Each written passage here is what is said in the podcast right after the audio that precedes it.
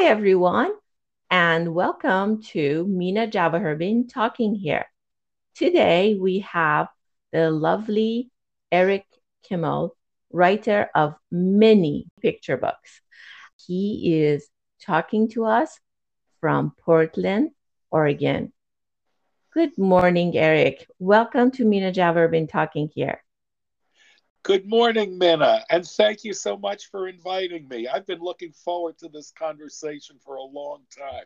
How have you been these days? How was your COVID 19 year? Would you like to elaborate? It was a very tough year, but I got a lot of writing done because there was nothing to do, no distractions.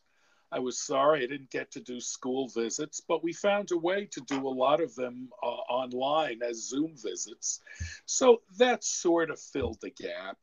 I usually like to travel to get new ideas for books, and I couldn't do that. Mm-hmm. But I often say you play the cards you're dealt. So we deal with what we have to deal with and we find a way. Writers always find a way. It's never easy and there's always some obstacle. You just have to figure a way to get around it.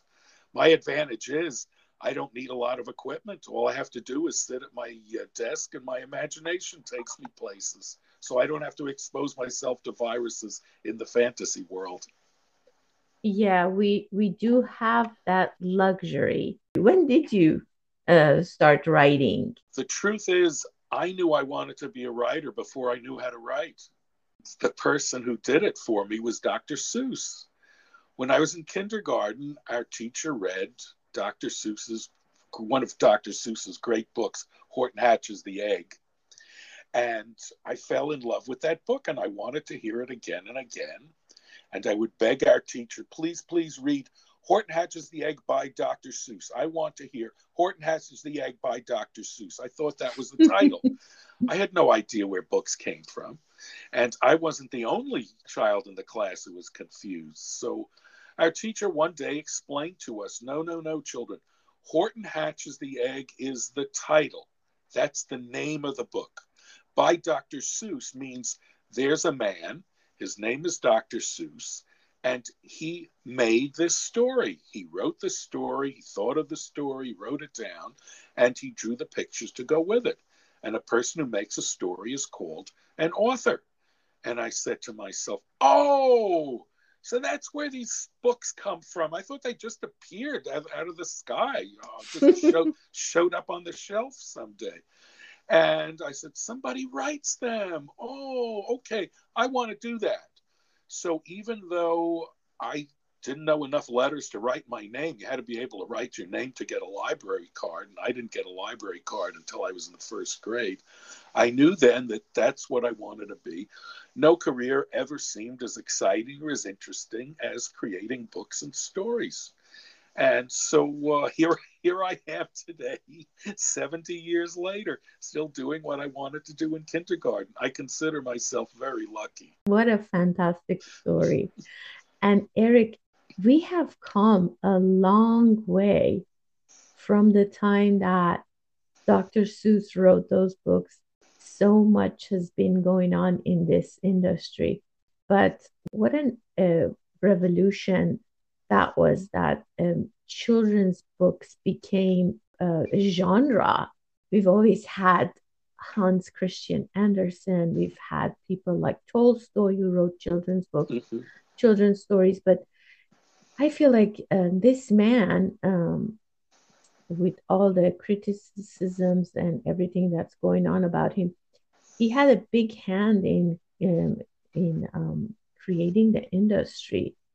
What do you think about that? I think you you've put your finger on something very important. Dr. Seuss is a monumental figure. I seem I seem to think it's almost silly to criticize because every writer writes in their time. And a lot of the conventions that oh, we find less than acceptable today were perfectly acceptable back then. And mm-hmm. you, you can't judge the past by the present. Otherwise, you're not going to have anything. Just to give you an example, when I was growing up, tattoos were regarded as, as extremely lower class. If you were covered with tattoos, you, you belonged in the circus at the freak show. Mm-hmm. I, I, mean, nobody who wasn't a sailor or a criminal would think of getting tattoos. Mm-hmm. And nowadays, you find just about everybody has them. They're beautiful. They're they're a form of body art. Um, so times and tastes change, and we have to be aware of that. I think parents and teachers are responsible for what they bring to children. We can't bring everything. So I would always tell the students in my children's lit class which books do you recommend to children? Recommend the ones that you love because your love will carry through in the way you present the story to them. And that's the important thing that we teach children. We don't teach children books, we teach them the love of reading. I had a mm-hmm. wonderful professor when I was in graduate school at the library school at the University of Illinois, Winifred Ladley, and uh, she was one of my my biggest mentors. And mm-hmm. Mrs. Ladley always taught us if in the process of teaching children to read, you teach them to hate reading, you haven't done them any favors. So we don't mm. just teach the skills, we teach the love, we teach the enjoyment. Why do we learn to read? Not to take tests. We learn to read so that we have access to all the wisdom and wonder mm. that's in books. And learning to read is the key to that. And that's what we want to get across to children. Mm-hmm. Of course, back in those days, you didn't have videos, you didn't have audiobooks. Mm-hmm. so the mm-hmm. whole industry has been mm-hmm. turned on its head by technology. And we mm-hmm. have to take that into account. But the thing that always remains is the story. Tell me a story, tell me a good story, mm-hmm. and I'll give you all my attention. And mm. that has never changed going back thousands of years. The story, the story, the story. And I think that is the heart of uh, writing for children. Tell them a story. Don't give them a message. Don't preach to them. Don't try to teach them. Uh, they see through those messages the propaganda, the sermons. But give me a story, give me characters I relate to, give me a problem that has to be solved, and you've got me. And I'll stay with your book, with your story, right to the very end, and then I'll ask to hear another. And that's the heart of it. We're all storytellers.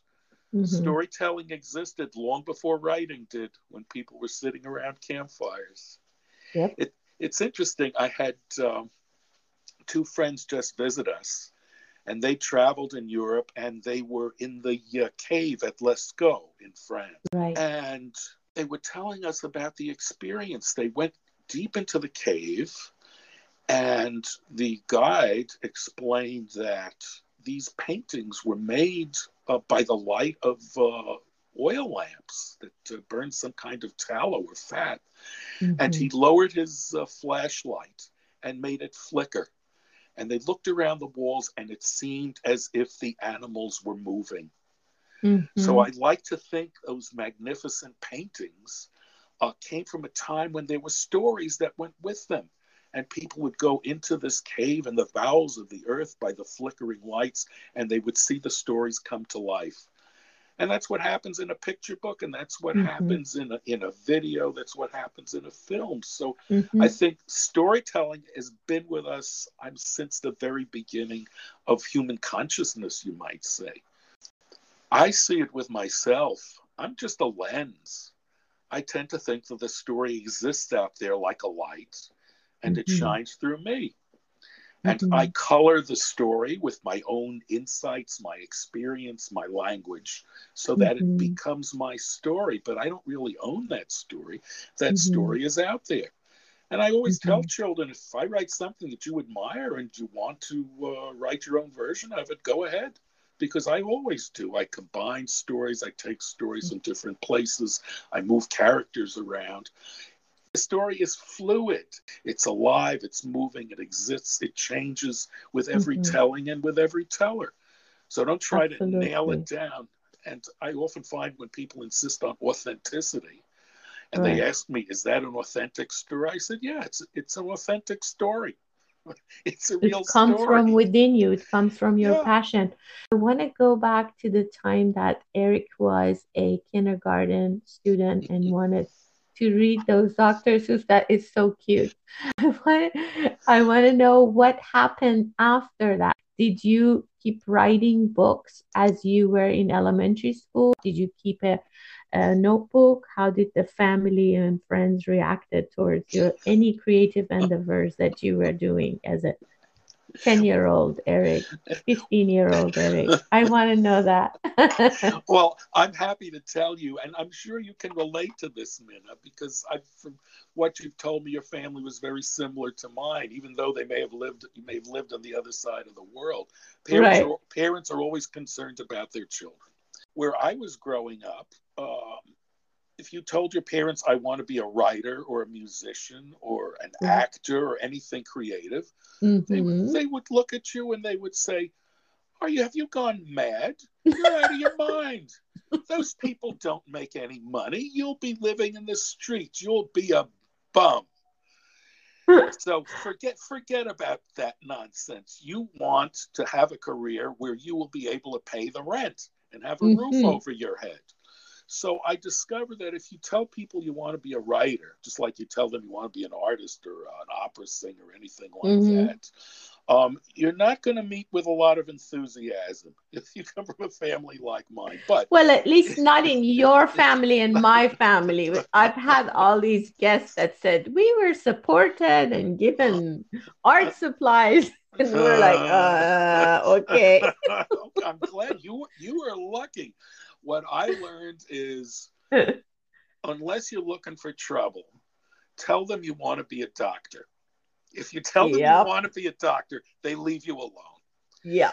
and so all the way through school, I took I loved I took a lot of uh, English classes and writing classes all the way through high school, and I took all the pre med classes. Well, I got through them, let's say, you know, simply by working hard. My downfall was math because I, I was never a good math student, mm-hmm. even though my father was an accountant and my mother was a math major. Those math genes did not come down to me. So I told everybody I want to be a doctor, and they left me alone.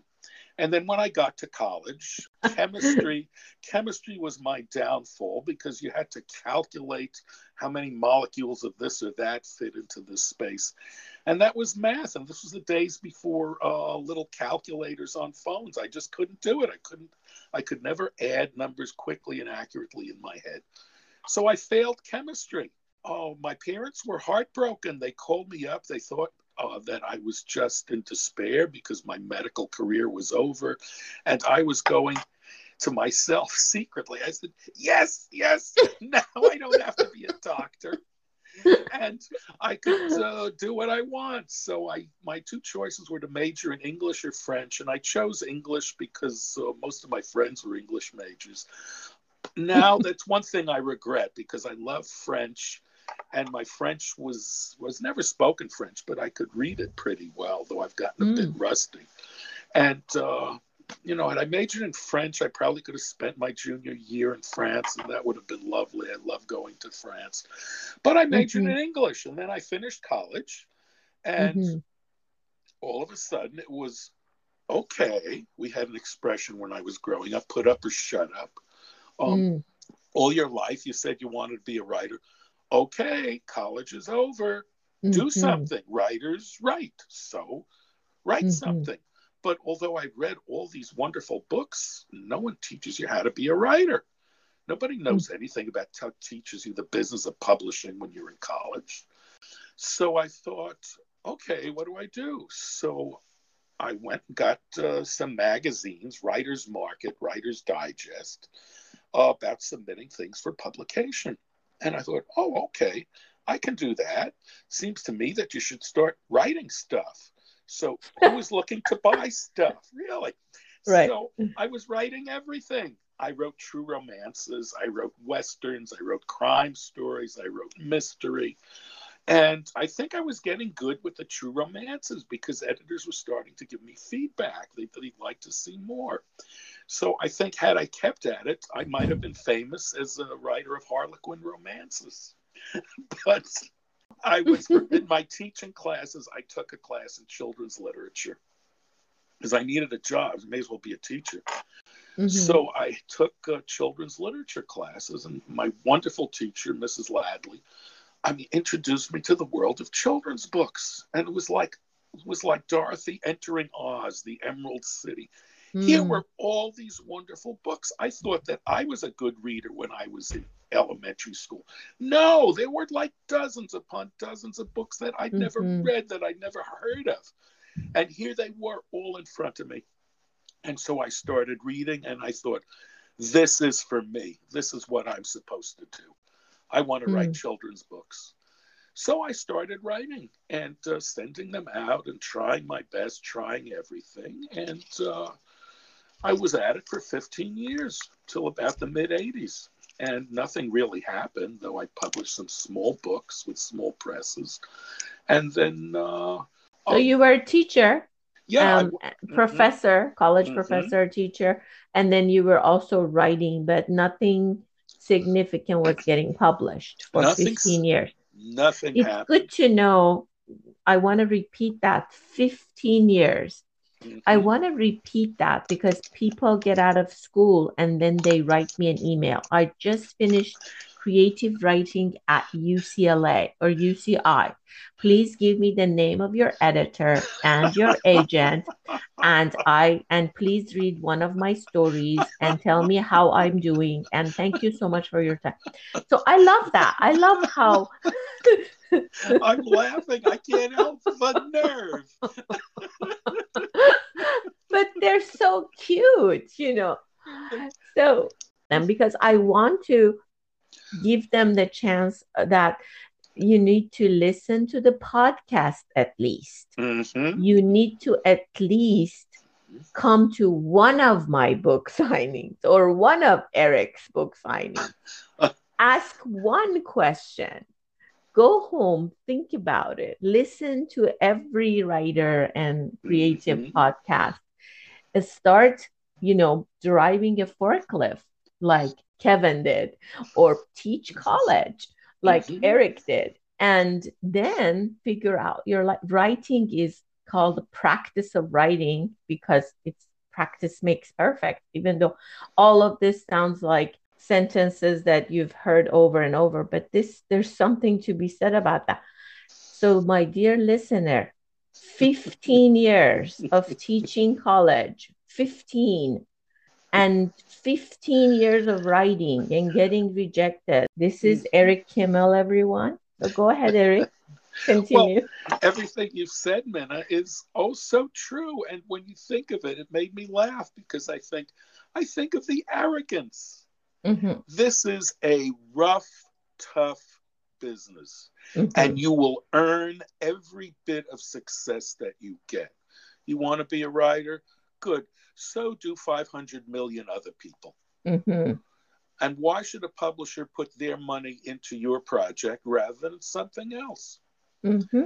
And my fr- my good friend Ellen Howard, who's a, who's a wonderful writer, has this quote You want to know what it's like to be a writer? Go to the bathroom, hold your arm over the bathtub, open a vein, watch yourself bleed you have to be tough as nails. You have to have mm-hmm. the ego of an armadillo because disappointment and frustration and failure is going to be your lot. It was so much easier, I think, when I started in 1968 than it is now. And here's why because back then, it really was. So nobody from nowhere could submit a manuscript. Of course, you had to type it yourself. It couldn't be a carbon copy. We didn't have computers where you press a button and you can print any number of copies. Mm-hmm. You would mm-hmm. send it into an editor with a self-addressed return and with a self-addressed stamped envelope, return envelope, mm-hmm. and the editor or somebody at the publishing office would read it, maybe, and uh, they would nearly always respond and sometimes the response was just a uh, a form, a printed letter. You know, thank you for your thank you for your submission. Unfortunately, is not quite right for our list.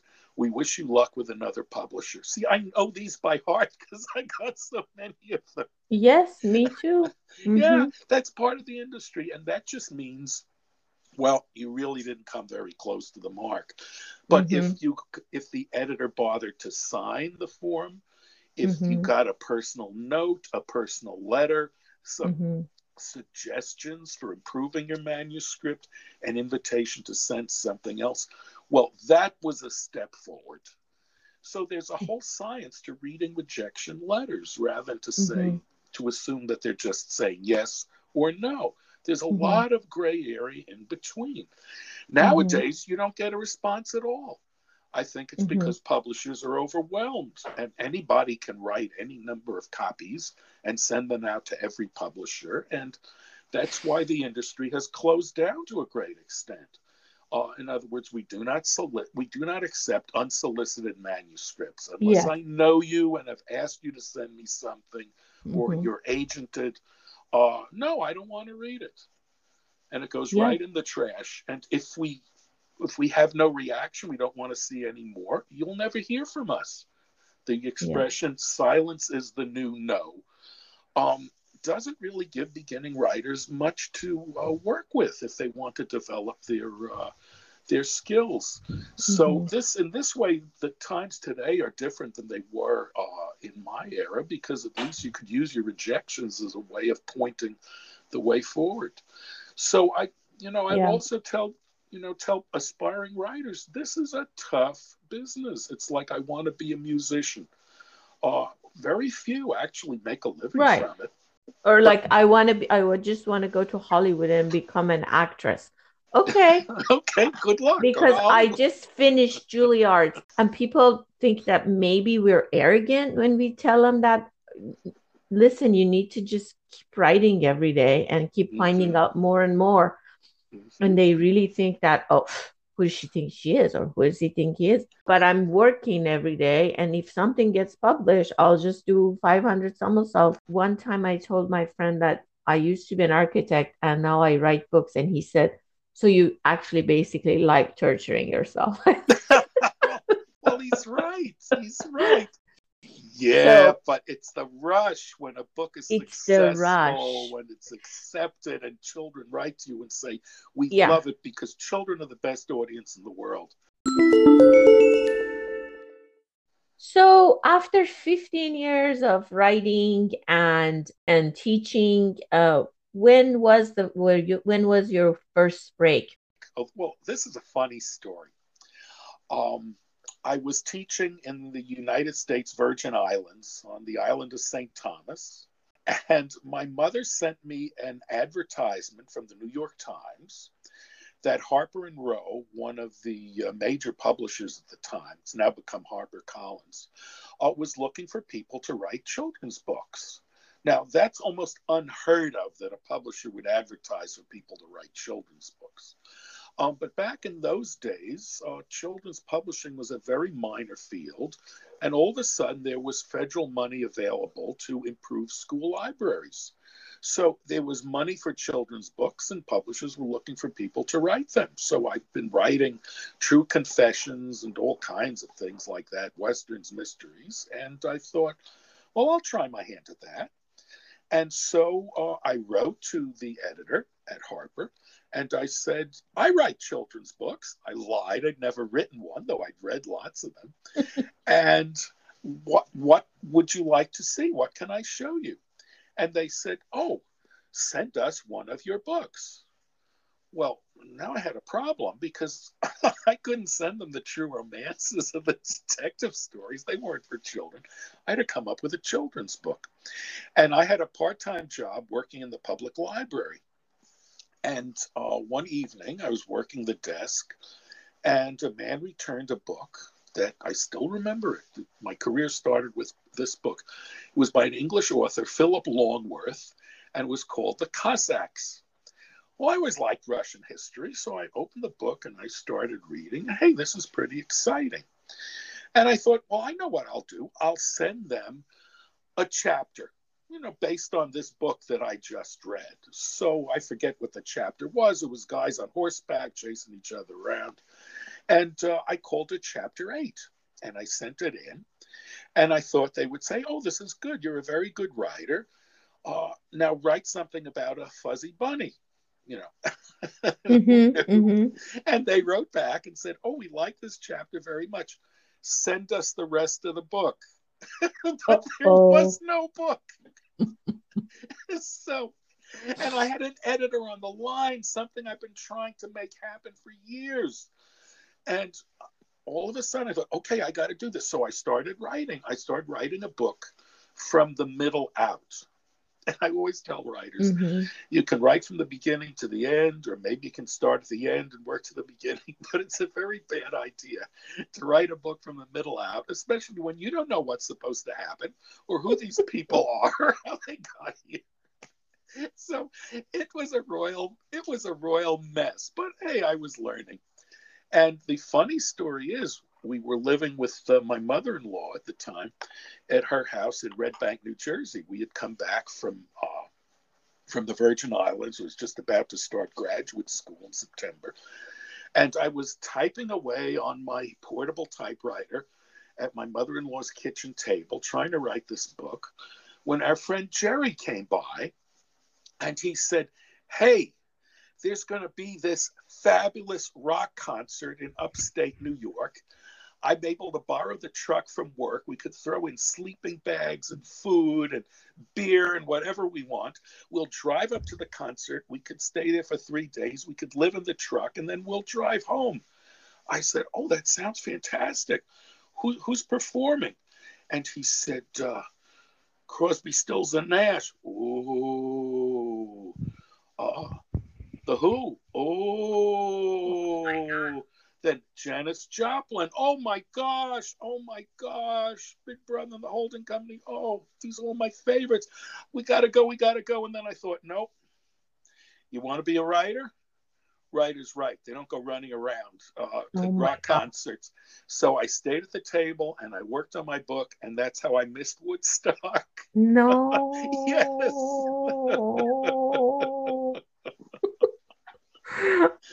Well, I used to I used to tell kids that story, and now they look blankly at me and they say, "What's Woodstock?" so oh my gosh. Really Priorities. so anyway, that became my first novel, The Tartar Sword, which now that I read it, I sort of cringe. I said, "Oh, did you write that? That's bad." uh,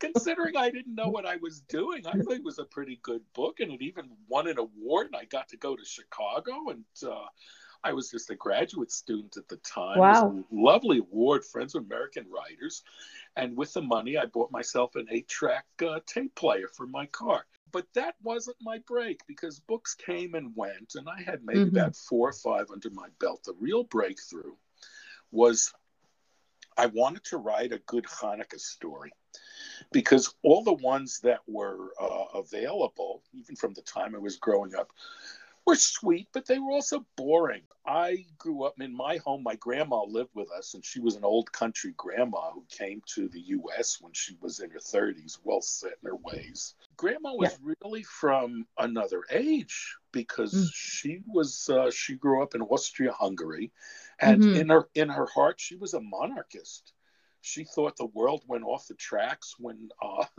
they kicked out both Kaisers. Mm-hmm. So if the Kaiser had come back, the world would be right. She wouldn't even mm-hmm. mention World War One. It it upset her too much. Wow. So anyway, Grandma was a great storyteller, and all her stories though were scary because they were usually about kids who didn't listen to Grandma, and they came to a bad end. I, I tell I love telling kids these endings. They never ended and they lived happily ever after. They ended like this. And they found them in the woods in the spring after the snow melted. and yeah. Other, and the other oh my was, god. And they were never seen again. And my mother used to tell her mom, you know, you don't stop telling the children those stories. You're scaring them. And yeah. they did, but we kept coming back for more because they were I such know. good stories. And yeah. um, I thought, you know, my grandma could tell a better story than some of these books. I thought, let me let me combine some things. I started playing with the idea, mm-hmm. and so this, this is why I have a big problem with the whole issue of authenticity, because I think it puts us in a shackle, whereas we should be free to borrow and uh, utilize whatever's around us. So mm-hmm. I always liked uh, Charles Dickens' A Christmas Carol. I always thought that was a magnificent story, Mhm. especially ever since I saw the old black and white film with Alastair Sim when I was a kid, long before I was able to read the book. Um, Mhm. and it intrigued me because there's nothing creepy about Christmas, but Dickens makes it creepy. So I thought maybe I could do something with a Hanukkah story like that. And then uh, I came across a Ukrainian story. Ukrainians have wonderful stories. And one of the stories was about a goblin who lives in a lake. And I thought, hmm, why don't I take that goblin and I'll multiply him by eight? And I'll throw in a Jewish folk hero, Hershel of Ostropol. And, uh, you know, he has to get rid of all these goblins who won't let people have fun for the Hanukkah holiday. And that was the bones of my book, Hershel and the Hanukkah Goblins. Hmm. Wrote it out. I thought it was a great story. Nobody wanted it. I couldn't give that story away. Why? Because it didn't look like all the other books. Publishers can be very conservative. You know, they you know, where does this fit in? And if it doesn't fit, they really don't know what to do with it. so I was having no luck with it. It went out, it came back, it went out, it came back, went out, it came back. But then my my dear friend and, and oh wonderful supporter, Mariana Carus at Cricket Magazine, she passed away this year, several months hmm. ago. And she was a giant in, in American children's literature because myself and so many other writers began our careers with cricket. And uh, when nobody would wanted a story from me, Mariana would buy a story. She Mm. always encouraged me, keep going, keep trying. And she called me up and she said, Do you have a good Hanukkah story? I need a Hanukkah story for the December 85 issue. Uh, Hmm. I, I.B. Singer, the great writer, Nobel Prize winner, uh, promised me a story, but he's gotten busy and he just can't do it. I said, Well, I don't have anything, just this funny old story that nobody wants. I'll send it to you. And if you like it, you can use it. So I sent her my story, Hershel and the Hanukkah Goblins. She Mhm. said, Oh, I like it, but it's too long. You're going to have to get rid of some of those goblins. So, as Mariana later told me, an amateur writer says, What? Cut my precious work? That's like asking me to cut off one of my limbs. a professional writer says, How many words do I have to cut? 500? Okay, chop, chop. So I Right. chopped out the middle goblins and stitched it together, and it was published in the December 85 issue of Cricket Magazine.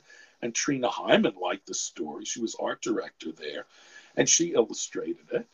And uh, the person who was to become my great editor and dear friend, Margery Cuyler, was in the hospital having a baby. And she read the story in Crick, and she says, Oh, I want that one for a picture book.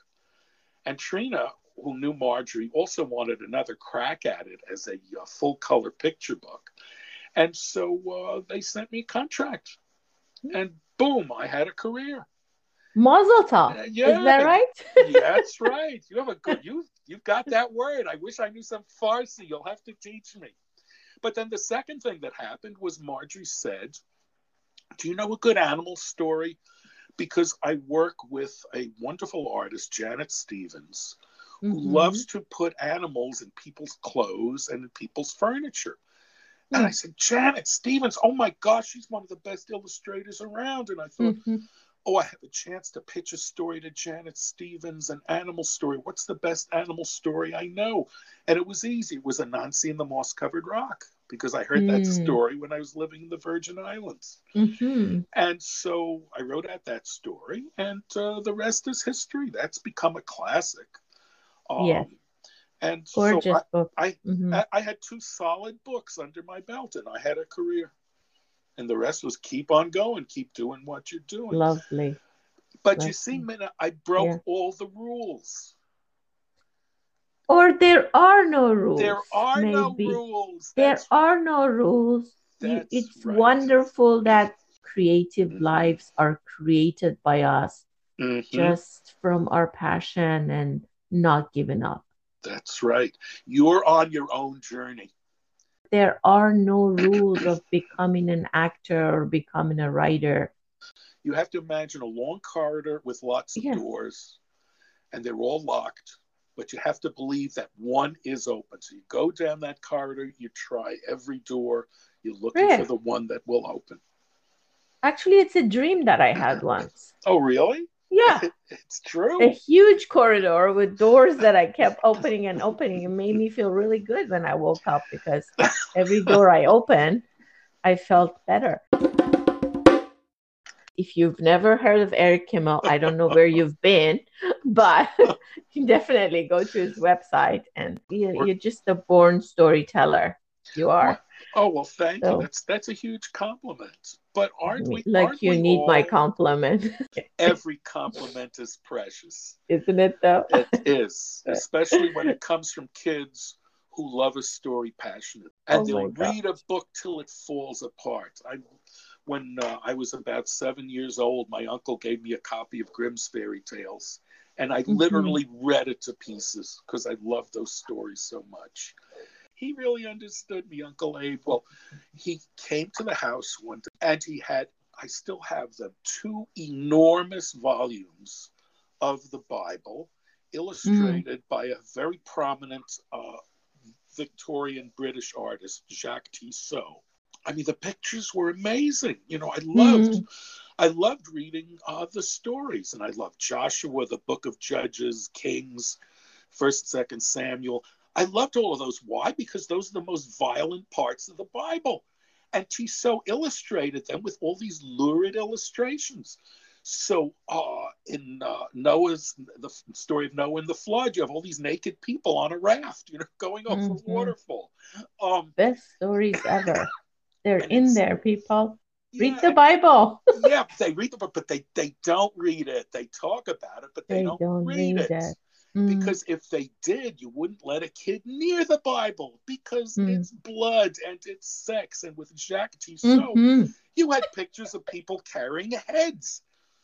I still one of my favorite pictures. Uh, I think it was somewhere in the Book of Samuel where they've uh, they're wiping out the uh, last descendants of King Saul's family, and there are these two tough guys in armor holding swords, and there on the pavement in front of them is somebody's head.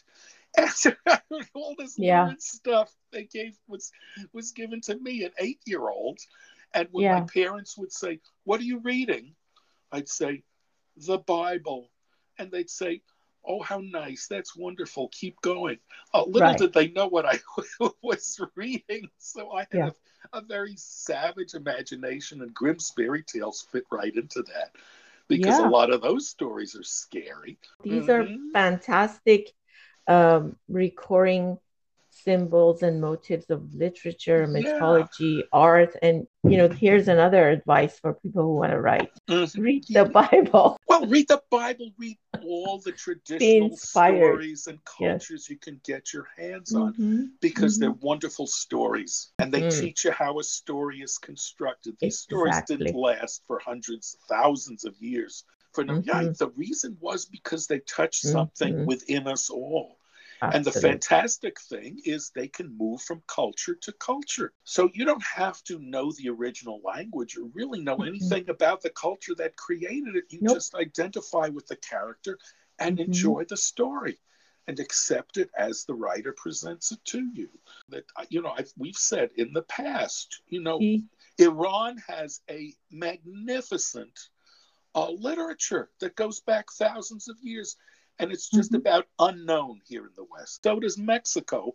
We never see these books here. So, There's yeah, kind of a cultural myopia. You know, all we know is our own little world, but this is not the only world. And there's treasures Yeah. all around us, but we don't bother There to pick them up. let's talk about a little bit about this Well- own voices thing that you wanted to talk about. Yeah, well, I, my again, my view is anybody can do anything. Yeah. You want to write it, do it. You might not do it well. You have the right to try. You have the right to fall flat on your face. Nobody can tell you.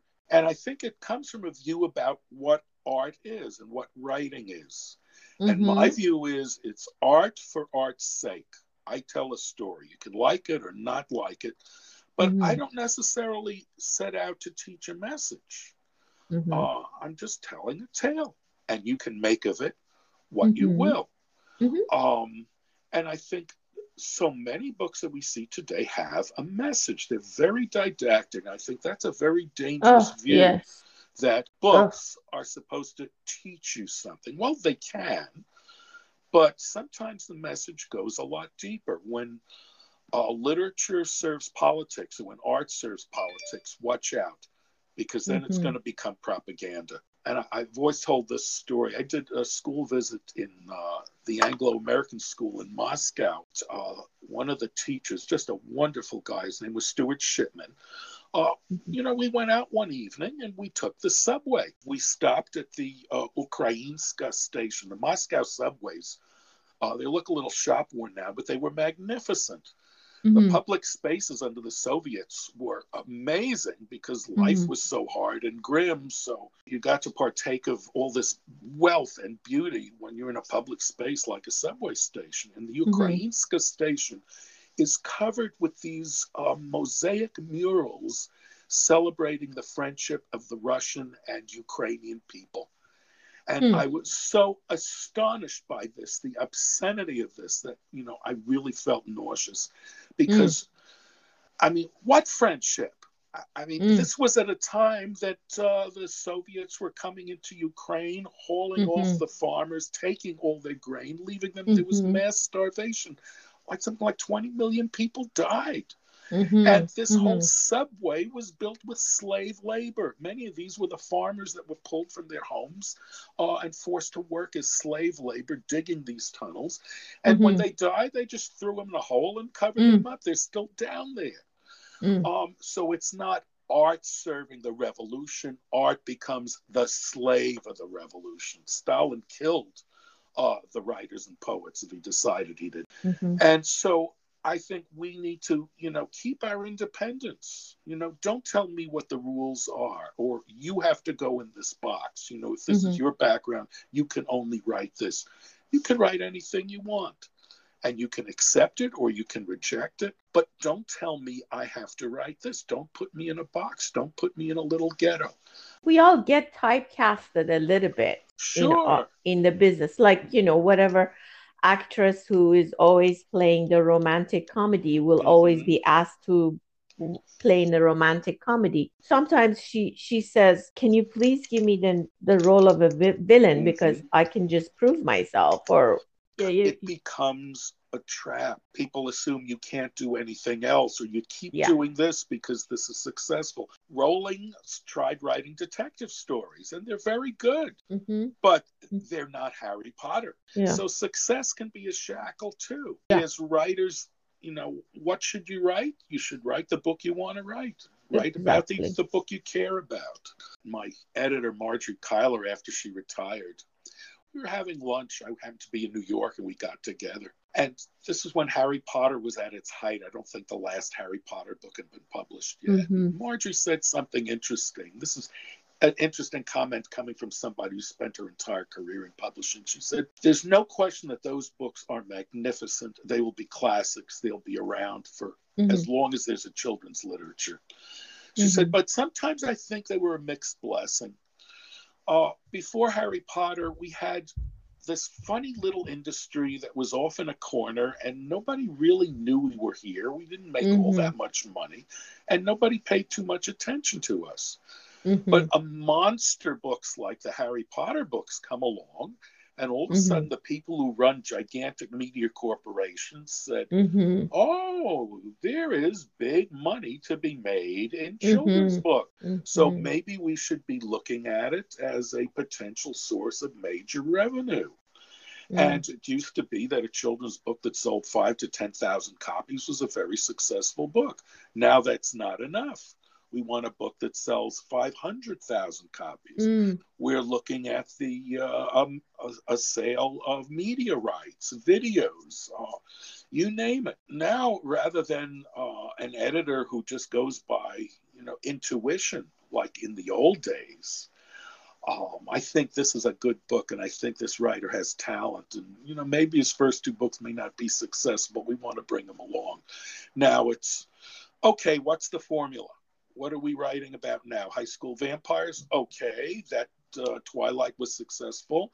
Let's find another Twilight and another Twilight and another Twilight, and uh, right. you, you, have a zillion vampire series until you beat the uh, the formula to death, and then you find another formula. Harry Potter yeah. goes with something else. I I always remember, you know, just from being in the in the field for a long time. Uh, and this is where I learned there were there are no rules. It used to be children are not interested really in reading about children in foreign countries. They're hmm. not really interested about reading about children in school and they are certainly not interested in big fat books about children in foreign countries going to school. and they don't like long, heavy, complicated fantasies. J.R.R. Tolkien was the last word in that. We don't need another. And that was the rule. And then all of a sudden, Harry Potter comes along. Where are your rules? They're in the trash bin, which shows you there were never any rules to begin with. There will be another Harry Potter but it won't look like Harry Potter. It won't be anything like Harry Potter.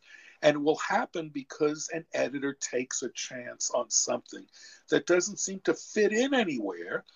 But the editor feels stro- so strongly about this wonderful book that I just want to see it in print. And I'm willing to put my reputation on the line yeah. for it. Hopefully. and I think this is happening almost every day. Like, you know, with the advent of uh, graphic novels. You just told me that you just finished your first one. Yeah. To talk to us about it because this is happening every day. Graphic novels are something that that editors are taking chances on them because it's kind of a new thing, but then they're understanding there's a huge market for it. So there are editors that are going on a limb every day, mm-hmm. and we love you. We appreciate you. We want to send you our hugs because most of you are told by your bosses because i mean it's important for people who are listening to this to know people have bosses basically my boss has a boss and their boss has a boss mm-hmm. and the thing is we don't have bosses you go willy-nilly write your own thing mm-hmm. you throw it around and a lot of people like what you wrote but one person says i'm going to champion this and mm-hmm. some of mm-hmm. them are also no matter how small or how big the house is you have a boss. You may have one boss, you may have five bosses, but they're taking chances for this. So tell us about your graphic novel. Oh, my gra- I got interested in graphic novels um, when my agent asked me if I'd ever done one. I said, no, not really. And I don't know too much about them because when I was growing up, we didn't have graphic novels. These were comic books and they were not respectable. And if your parents or your teachers caught you with one, they'd tear it up. There was a hierarchy of literature. If you were going Jeez. to read, read serious books. This was right. this was trash, and uh, for a long time it was considered trash. And then all of a sudden, with things like uh, Maus and uh, you know other R. Crumb's work, it started to become a respectable form. Hugo. Yeah, I mean, this is what this is what happens. You build a certain, uh, I guess, a, a, readership of a certain size, and they mm-hmm. want more and more. And all of a sudden, you have a new genre when I was getting started, I just asked my friends, okay, what do I read? What, what are the, the best books around? And they mm-hmm. recommended lots of titles. And mm-hmm. I came across a few that really were magnificent and could hold their own with just mm-hmm. about any other genre in the field. So, I mean, there's no question that this is a literary genre. And I mm-hmm. was curious about it. Well, Jennifer said, Have you ever done a graphic novel? I said, No, I, have read them. I'm curious about them, but I, I really have no experience with them. So she said, I have an artist uh, who's interested in getting some stories together. See if you could, could write something for him. So I thought she sent me some samples of his work. Um, you know, I'm, I'm not going to mention his name because, you know, just out of courtesy, mm-hmm. I mean, it's nothing. This was really good stuff. And I, I liked his style. And I thought, okay, he's looking for adventure stories. So, what have I always wanted to do? I always loved the story of Sinbad the Sailor. So, how do we write one of these things? I asked around, and the close best information I could get was this sort of like a movie script. So I downloaded a program for writing movie scripts and I fooled mm-hmm. around with that and got the hang of it and was able to write dialogue and set scenes and we sent it i sent it into my agent and the artist liked it and he worked out some uh, a few pages that were really really good. This would have been fun. But then he showed it to his editor and the editor said and this makes perfect sense he says, look you have two books going so far with the same character that's becoming a series if you go off on this other tangent with somebody else, you may lose your fans and you may not get them back. So you're better mm. off continuing with the series you're already working on. Mm. And from a, I was disappointed, but from a professional point of view, that made perfect sense. So we didn't go ahead with the project. Uh, but thank you for giving me the opportunity. But mm. now I was hooked, so I started asking around. Uh, there is there an artist who would like to work with uh, an author. Mm. And uh, I was connected with a very talented young artist who was trying to make his name in the field. Uh, his name is Dov Smiley. And uh, he's a graduate, which could you believe there's a college where you can go to study to how to make graphic novels? And my gosh. My gosh. That's lovely. We didn't have that in those days. No, I, I, I can imagine telling my father, "Yeah, I want to go to college to learn how to make comic books." I know, but but now we kind of sound like those parents that say we used to walk to our school in snow with a shovel, and we now we sound like those those people. I know. Well, you're absolutely right. We do. we sound like them.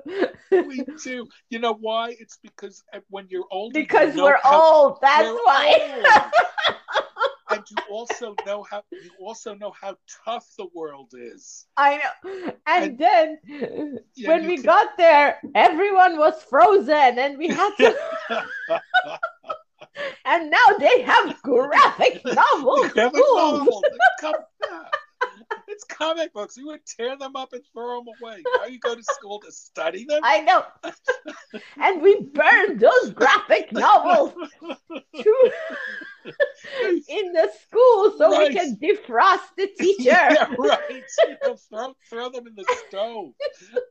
no, it, it's it's a completely different world. So oh I connected with Dov and we started kicking yeah. around ideas. I sent him an old story I had done years ago that was published in Cricket, and he liked it. And he said, Let's work on this. Usually, when you do a picture book, I write the story, and then working with the editor, you know how it works. I mean, you work yeah, with the yeah. editor, and once you have the text, the artist creates the illustrations. Yeah.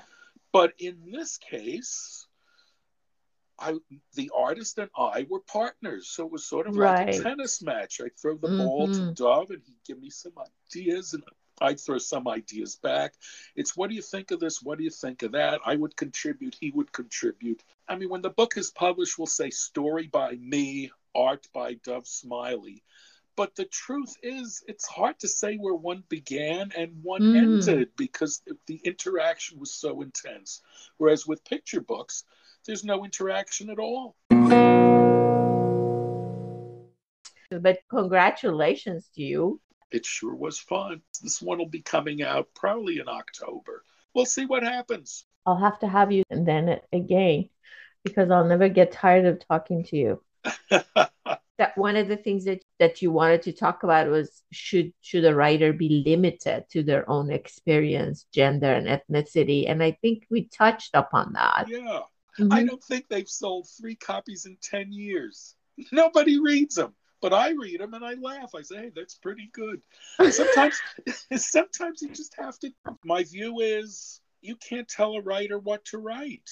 A writer exactly. can look and say, okay, if I do this, if I go this way, my chances of getting something into print are pretty nil right now. Mm-hmm. But you can certainly write it, change the form. I mean, you can mm-hmm. do what you want. You're captain of the ship. And if that's the story you love and that's the story that you want to express, then go ahead and do it and don't worry about the rest. And what yeah. will be, will be. I've written lots of stories that I love. In fact, some of my favorites have never gone anywhere. I self published them on Amazon because I like them so much. Do it. I love and it. You know there's not going to be a payoff, but just do it. That's what Just writers do do. it. Writers write. I agree with you. Another thing that you brought up was the issue of demise of the story picture book hmm for older readers. Picture books are works of art. There's so much in That's there. right. That's And- right. Times and tastes change. Mhm. And when I started, uh, a picture book was seen as an important blend of story and art. Mhm. And, uh, you know, having met some of the great artists of the time, the wonderful illustrators, several who became friends of mine, I mean, you appreciate the passion uh, of the artists that they brought to the picture book. Mhm. I mean, they. um, My friend Leonard Everett Fisher is a gallery artist. I mean, you want one of his paintings, it'll cost you a couple of hundred thousand dollars. Mm. But his passion was picture books. Mhm. Why? Because this is a way to introduce children who may never get to a major city or walk into a major museum, but Mhm. putting great art into their hands. It was also, it also worked for the librarian too, because when you're doing a library program for older kids, what can you share with them? Well, you can share a picture book, a mature story that they'll appreciate and understand, with great pictures that they want to see and which they want to uh, check out and take home uh, for themselves so they could look at them close up. Uh, when Mhm. children approach, when you watch children reading a picture book, uh, they study the pictures as intensely as they study the words, perhaps more so. And the great picture books were a blend of art and uh, text that went together, that functioned as a whole. It wasn't just well, here's a picture and we stick the words on the page. It's a matter of design. Where do the Mhm. words go? How do they move the story forward? How do they work with the uh, the illustration? And the concepts book, Mhm. I mean, the Shel Silverstein books, so many of them were just masters of philosophy and concepts. Oh yes, oh yes, Every adult should have. yeah. But You it- it's interesting that you mentioned Silverstein because his style is very very simple. I'm in And- love with him. well, you have good taste, but you take a book like The Giving Tree. Well, what is it about? Yeah. And some will say this is about love, unselfish love, completely given and asking nothing in return. And others say this is horrible. That tree is this guy just steps on the tree, takes everything from her. It's like this exploiting male. And that's the story of women in our society. It's a terrible book. I came from a golden age in children's picture book publishing, and we thought it would last forever. We seem to have lost the concept of developmental stages. And when I look at some of the things going on in curriculum these days, I say, you know, did everybody forget about Jean Piaget? So what's the right answer? Well, there isn't a right answer. You, as the reader, bring an answer, if there is one, to the encounter with the book. And Silverstein, he's not going to tell you which is the right answer because maybe there isn't a right answer. Maybe you just have to think about it, which is the point of literature and art to make you think uh, rather than to give you a canned answer that uh, you can go out and preach to somebody else. And you know that's what you find with uh, with all books. They they don't preach at you. They fascinate you. They make you think. But what is it all about? Well, you have to think that through. You'll come up with your own answer if you do. The problem with uh, picture books is the world changed, and you Hmm. had this. You have the series book, which is great. Um, Hmm. but with the rise of series books and I can read books, the pressure to get kids to read earlier and earlier uh, starts to build. You know, in uh, I don't I hope this is still true, but in Mhm. Scandinavia, reading instruction doesn't begin till children are seven years old because they feel that some children are ready and then some children are not. Um, children have different stages and they don't have some concepts until they Mhm. mature. And maturation, you cannot Mhm. teach it. You'd be better off just waiting.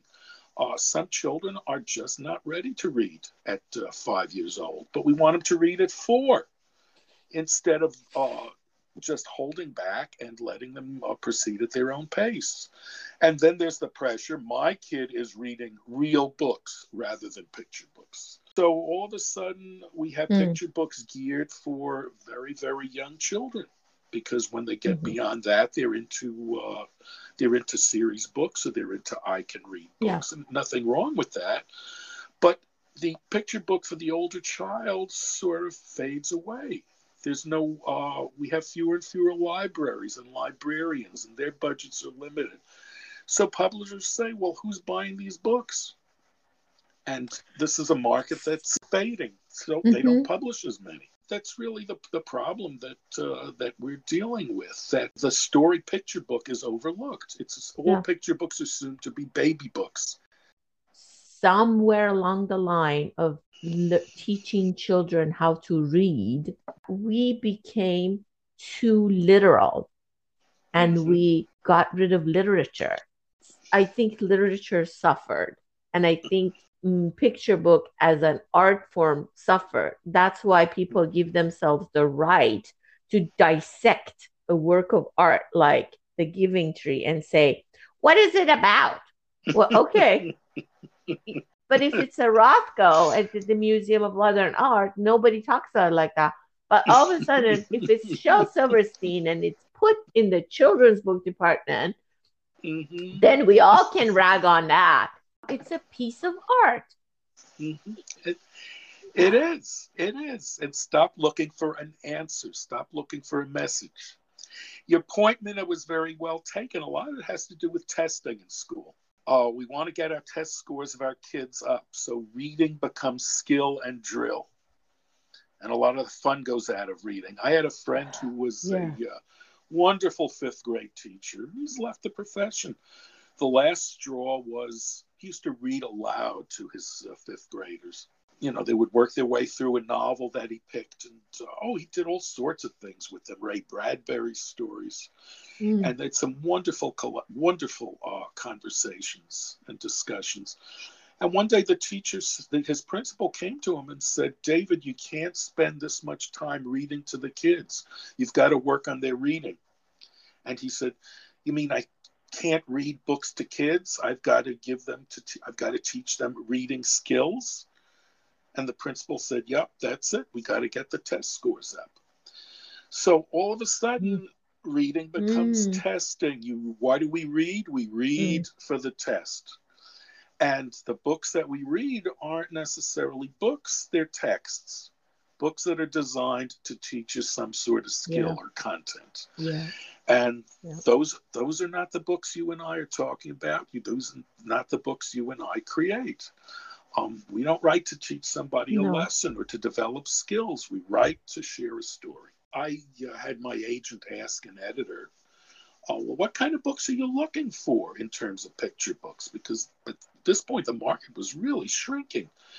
And so yeah. the editor told her, she said, he, she said, your reader is three to five years old and no more than 500 words. So there you're writing for a very young child in a very small space. And a book like that really is a vehicle for the artist where the pictures carry the story and uh, yeah. the text, if there is one, are really yeah. uh, captions that go with the pictures, which is a legitimate form. And some wonderful things have been done with it.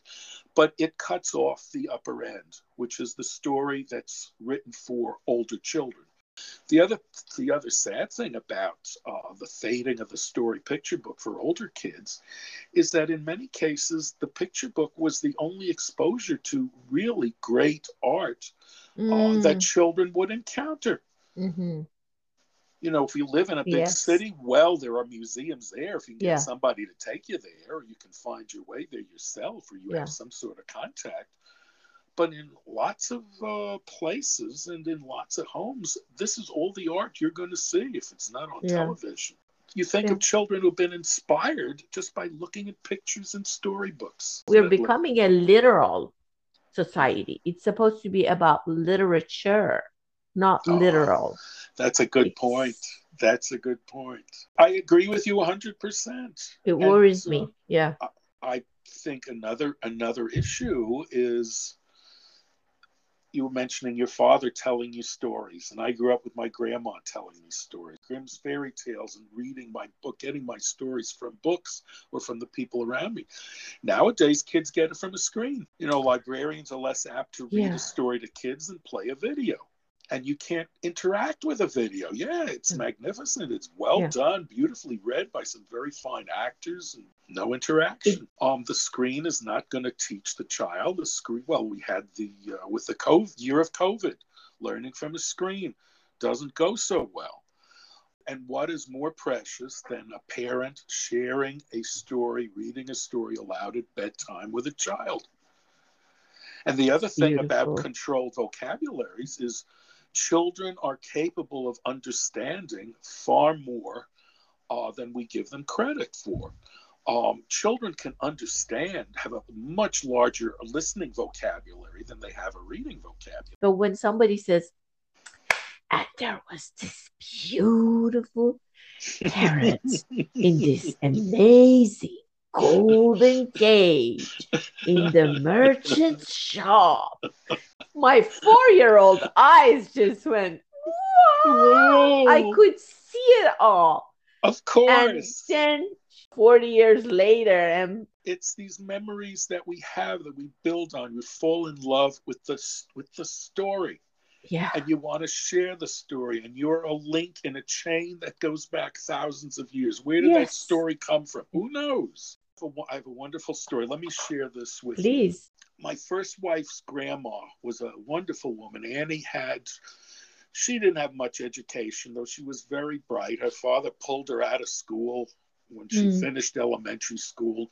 She spent her whole life working in factories, you know, really low level, miserable, crummy jobs. Mm. And her birthday was coming. So I said, I said, Nanny, what can I get you for a present? What would you like? And she thought about it a minute and she said, Could you find me a copy of uh, Evangeline by uh, by Henry Wadsworth Longfellow? And I said, Oh, sure, I'll find it. So I went and uh, got her a copy, the complete works of Longfellow. And uh, I found Evangeline. I marked it with a little bookmark. So when she got it, she started to read it. This is the forest primeval, and you know, a smile came to her face. And I just had to ask her. Oh, I said, uh, "Why did you want this poem? I mean, what does it mean to you?" Hmm. And she had this hard scrabble life, but she looked me in the eye and she said, "It let you know there was something better than what you had." So even mm. if your life is hard and there isn't much love or beauty in it, and uh, everything is drab and crummy, that's not the ultimate reality. That these visions of of beauty and hope still exist. They're not just dreams. And if you can imagine them, then one day they will come true. If not for you, then for your children or your grandchildren. And that's exactly what happened. Uh, her great grandson has won four Emmys. He's a he's a, uh, video cinematographer. Yeah, Yes. and, and it's so you know what do what does literature do for us? Well, it helps us over the hard times. It makes us think. It makes us examine the world that we live in and come to our own conclusions. And they aren't just mere stories; they're the building blocks of life. And I think that's what's so important. I'm speaking with Eric Kimmel, the writer of hundreds of books.